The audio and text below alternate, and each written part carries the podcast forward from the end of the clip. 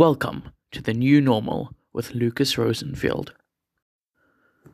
So, we had previously spoken about Michael Moore's new documentary, the uh, one that he executive produced called The Planet of the Humans, which was directed by a good friend of his, Jeff Gibbs. And this documentary has caused uh, massive waves online and has really generated a lot of discussion about it. So, there's been a lot of criticism uh, towards the uh, documentary. And I think to summarize it, there are a few main points that a lot of the criticisms have in common. So uh, many of them say that it's anti-working class.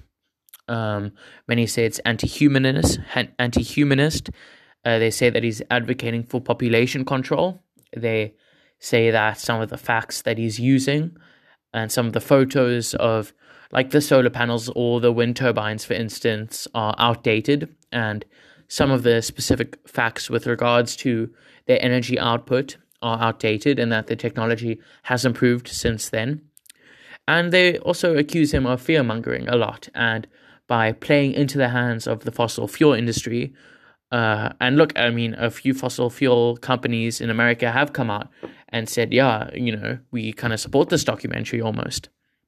So, look, look, I think some of this criticism criticism uh, is valid, uh, specifically relating to the outdated facts. And look, any sort of journalist or whatever should make sure that what they're reporting is accurate. And it seems like what Michael Moore did is that look that we he said that this documentary has been in the works for a long time, and I, I think that's true. You know, it's not like you just make a huge documentary like this in the last sort of month or so, especially during coronavirus. So he's been working on this for a long time, uh, him and Jeff Gibbs and the whole production team behind it. So yeah, some of it is outdated, and that that's an issue, obviously, because you know you, you want to be able to get an accurate picture of where we are at now, because at the end of the day, he hasn't released this documentary five or ten years ago. He's released it now, so we w- we want to be able to have accurate facts and I think those criticisms are very valid, and he he definitely should have done better in terms of that. Um, now on to the second point about uh, fear mongering. Look, I mean, when you watch the movie, uh, it's terrifying. Uh, you know, there's no other way to put it. It's very, very scary.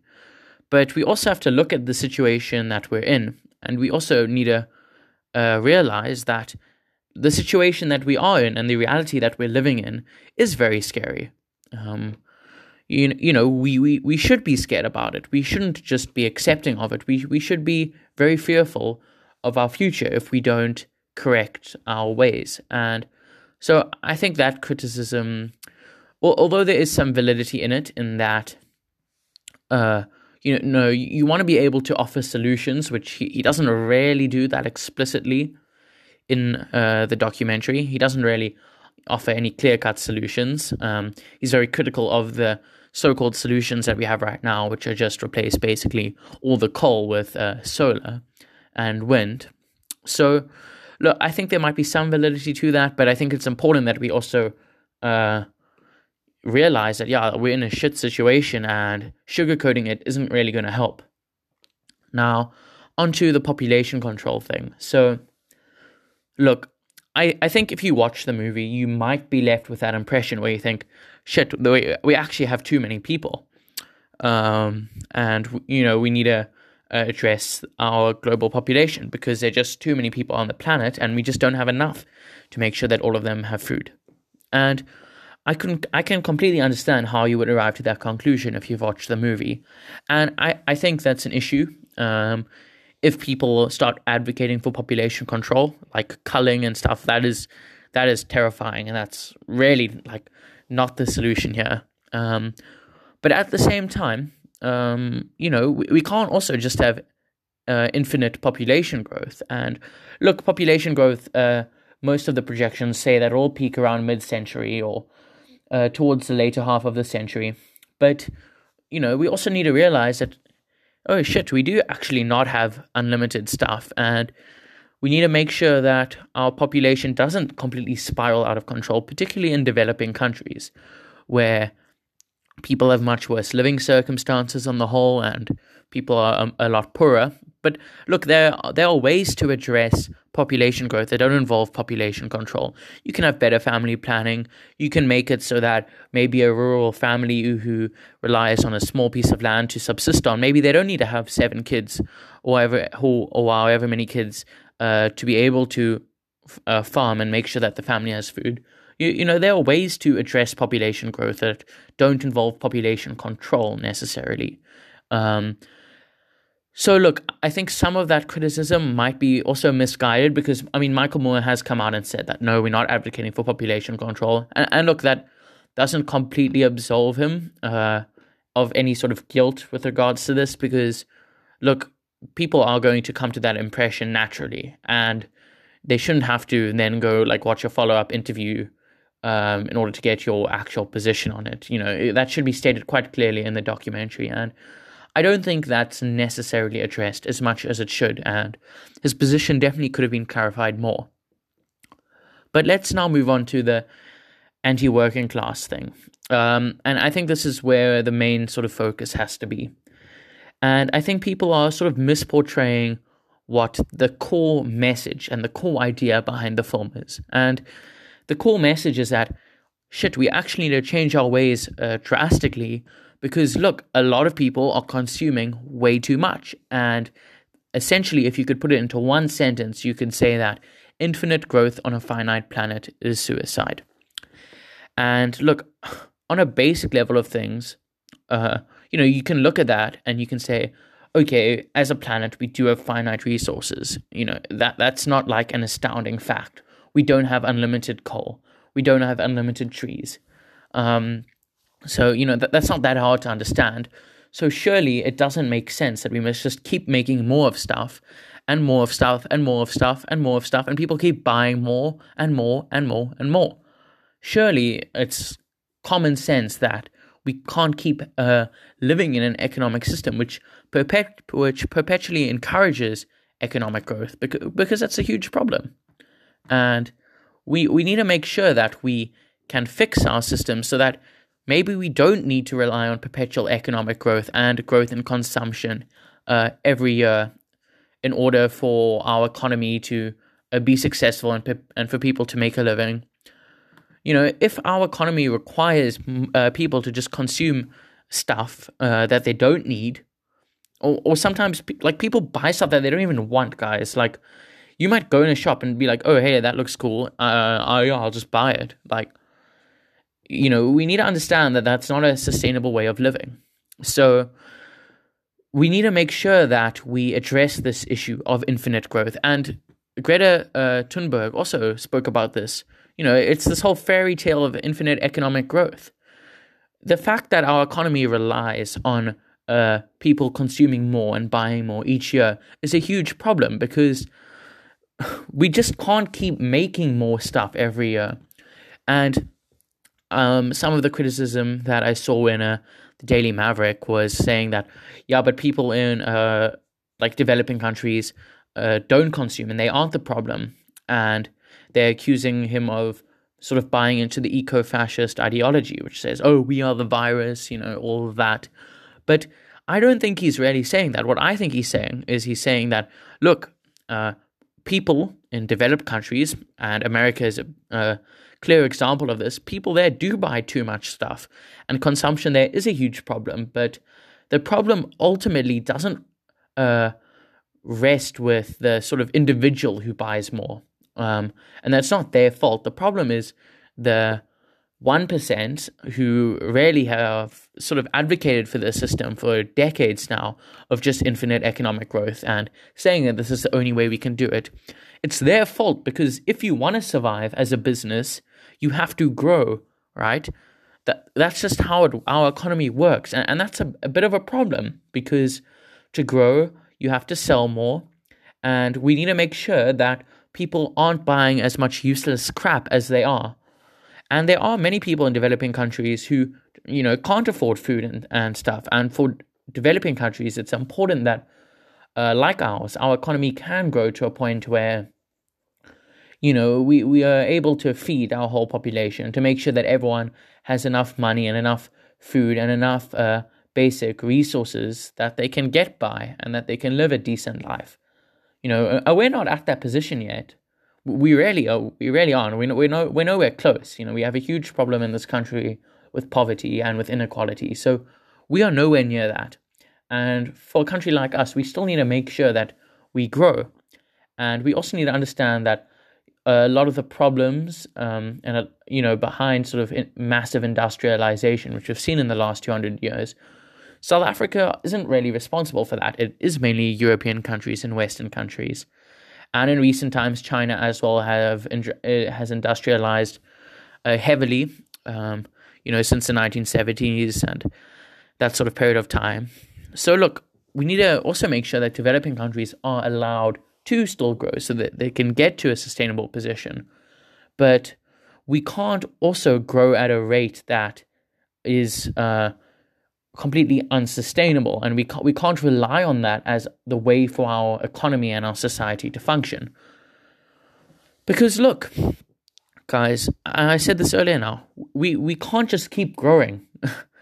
More is not always uh, the best thing, and uh, for basically our almost entire history, certainly with capitalism really becoming the main sort of economic system in the world, more is seen as the you know the ideal outcome. It, it's good for businesses to make more money, and it's good for people to buy more and to consume more. But in the long term, this could just be suicide. And what this movie is saying is that it's saying that look, we need to uh, change the way that we live. And it, I don't think it's eco-fascist to say that look some uh, humans who you know aren't like massive industrialists but who have completely bought into and encourage you know this ultra consumerist society and uh, economy that we live in that those people are part of the problem. And that we need to make sure that those people who have advocated uh, in the past for like fossil fuels and for a lot of uh, very poor business practices for the environment. We need to make sure that these people are held accountable. Unfortunately, what we're seeing, and the film also points us out, is that a lot of these people are actually claiming to be leading the way in terms of renewable energy. So we see that fossil fuel companies in America are promoting uh, greener ways, and they're saying, "Oh, we're a green business, or we'll be carbon neutral by uh, 2030, or we'll be carbon neutral by 2050." You know that that that that's a problem as well because a lot of these big businesses who have been a major part of the problem and have put us in the situation that we are a lot of these businesses who are now saying that oh no we're the good guys they aren't the good guys right? If they're funding an environmental organization that environmental environmental organization has to give something back to them. You know that can take shape it can take uh, its shape in many different forms. But it's important to note that in our world, you don't get money for free, at least uh, not very often. And, you know, there's almost no such thing as a blank check, especially when we're talking about political organizations. It's like a campaign donation, right? You are beholden to your donors. So if a big businessman uh, uh, gives you money, say a fossil fuel company donates money to your campaign, they expect something in return. They expect you to come out and say, "No, look, we need to be uh, making sure that we're, you know, saving our fossil fuel industry." So it's important to realize that hell, maybe many of the people who have been leading our movement have been bought out, and that's a problem. And Michael Moore has said that no, he has great respect for all these people, and a lot of people are trashing him and saying he's not a proper environmentalist. Guys, this dude has been in the environmental movement his whole life. If there was anyone in the world who was an environmentalist, I'd say it's him. He was inv- involved in Earth Day. I think when he was he, when he was 15 years old, he made his first documentary. Then I think it was called, I think it was called Pollution in My Hometown. Um, you know, he's rarely been involved in it since the beginning of the environmental movement, and I think that his voice is important. And part of the work that he's done throughout his whole career is pointing out uh, where we've gone wrong. You know, that's what he's uh, that's what the point of many of his documentaries have been. It's been a critique of capitalism. It's been a critique of uh, American foreign policy. It's been a critique of American healthcare systems. And, you know, none of these things are, you know, necessarily nice to think about. And you prefer to just be in a nice little bubble with everything sugar coated for you.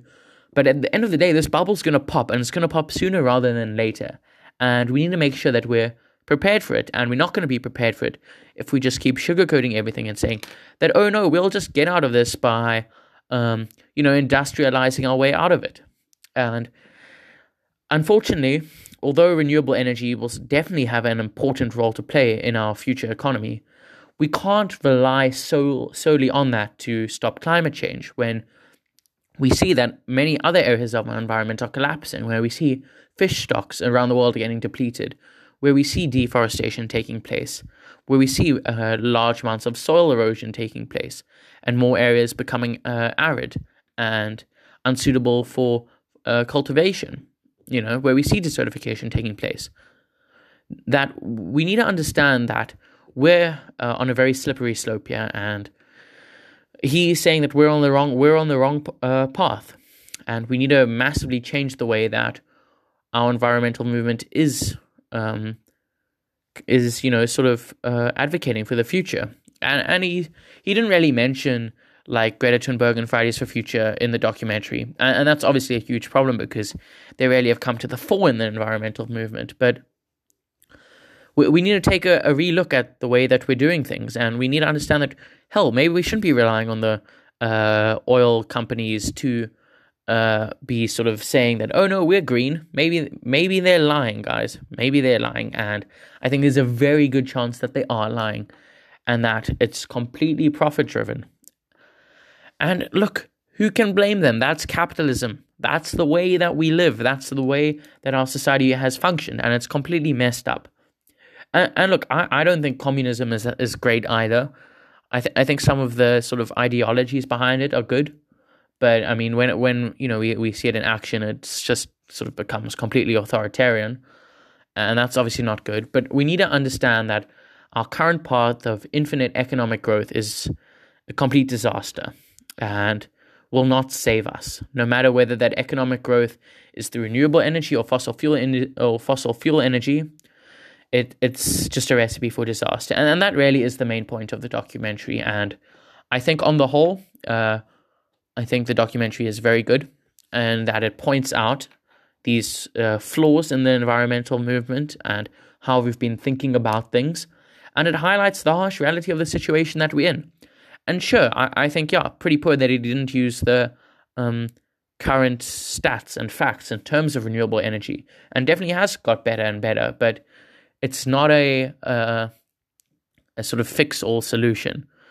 It's just a plaster on top of a much larger wound, and we need to fundamentally uh, think about how our society uh, functions, and we need to come up with a way that our society can still function and that people can have decent lives without necessarily relying on this uh, pattern of just infinite growth, which is just sending us further and further down the line towards a complete climate catastrophe. And that's not a future that any of us want to be living in.